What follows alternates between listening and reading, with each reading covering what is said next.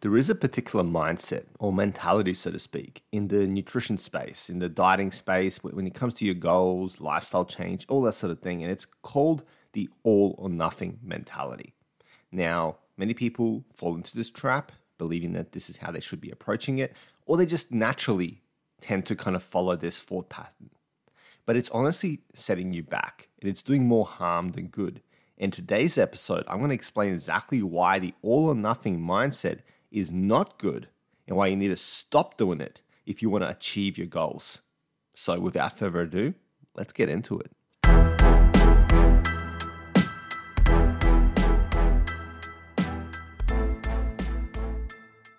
Welcome to the Reach Your Peak podcast experience. This podcast is for athletes of all levels who want to level up their nutrition to level up their game. Join me as I explore the world of nutrition, health, and performance. Each week, I dive into a new topic to help expand your knowledge, separate truth from myth, and change your perspective so you can start winning the right way and reach your peak potential. I'm your host, Aleksa, the sports dietitian and nutrition coach. Let's go.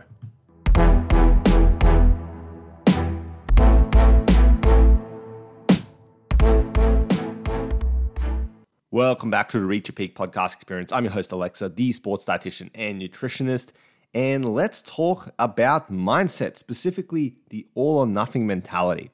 Now, if you've already got this far, you're probably thinking either, yes, I know exactly what you're talking about, it impacts me. Or you're thinking, what on earth is the all or nothing mentality? Well, if you're in the latter, let's quickly explain what the all or nothing mentality is so you can see if it's something that resonates with you, if it's something that sounds familiar, and then we'll go on to explaining why it's crap. okay, so let's get right into it. So the all or nothing mentality is the kind of the mindset of either I'm all in or I'm all out. So let's give it in the context of nutrition, which is what we're obviously doing here. It's kind of I'm all in on my diet. I'm doing the diet really, really nicely, perfectly, pretty much perfectly, or I'm just giving up and there's no point. Either I'm really doing it or I'm gonna just quit that's kind of the the general premise behind the all or nothing mentality. It's kind of like you're full on in or you're full on out. And this is an issue. And I want to explain exactly why, despite it seeming like a good thing because it's like, oh, you're dedicating yourself, you're giving it your all. It's kind of like you're all or nothing. You know, you go hard, go home, that kind of thing. When it comes to nutrition, I'm going to explain exactly why this sets you back rather than pushing you forward at least for the vast, vast majority of people. There's always going to be an anomaly where this kind of approach will work. Just like with any strategy out there, there's always going to be someone that we can work for. But we're talking about the, the general premise here. And most likely not, you are part of the group that is being negatively impacted by the all or nothing mentality. And let's go into it exactly why. So, the issue, the big issue when it comes to the all or nothing mentality is the fact that to be all in, you basically have to be near perfect and super, super consistent over like the long term. And that's just not a human trait that many people have. We are humans. We tend to not be perfect all the time. There's going to be obstacles. Life is not easy. There's going to be things that come about, things that set you back. And therefore, you're not always going to be able to be all in on your nutrition and your diet. So now what happens when in your mindset you're thinking I have to be perfect, but in natural reality you're not going to be perfect. Now what happens is you're actually more going to be in the nothing category than in the all category. Because if you're all or nothing, well, if you're not all, then you're nothing. And to be all, you have to be perfect. And as humans, we're not perfect. See what I'm getting at? So more likely than not, you're going to be in the nothing category if you have this mindset. So you're going to be setting yourself back. You're going to be giving up, delaying progress, not, not, not doing the right thing, whatever it may be in your specific case. That's the issue here. Because to win the game of all or nothing, you have to be all in all the time. But as a human, that is pretty unrealistic. So therefore, you're usually going to be in the latter category, the nothing category, aka stopping your plan, giving up on your plan, being more inconsistent in your plan than you need to be, whatever it may be. I hope this is making sense, okay? Because this is kind of the stuff you want to be thinking about. It's not that in itself giving it your best effort is an issue. Give your best effort. That's awesome. Be motivated, be de- dedicated, be driven to achieve your goals. But don't set your mindset on the uh, the kind of all or nothing thinking, the black and white thinking, the dichotomy of you know either I'm all in or I'm all out, because it doesn't go alongside, I guess, how we generally are naturally going about it as humans, and as dieters, as athletes, as gym goers, weekend warriors, active professionals, whatever kind of category you may kind of associate with.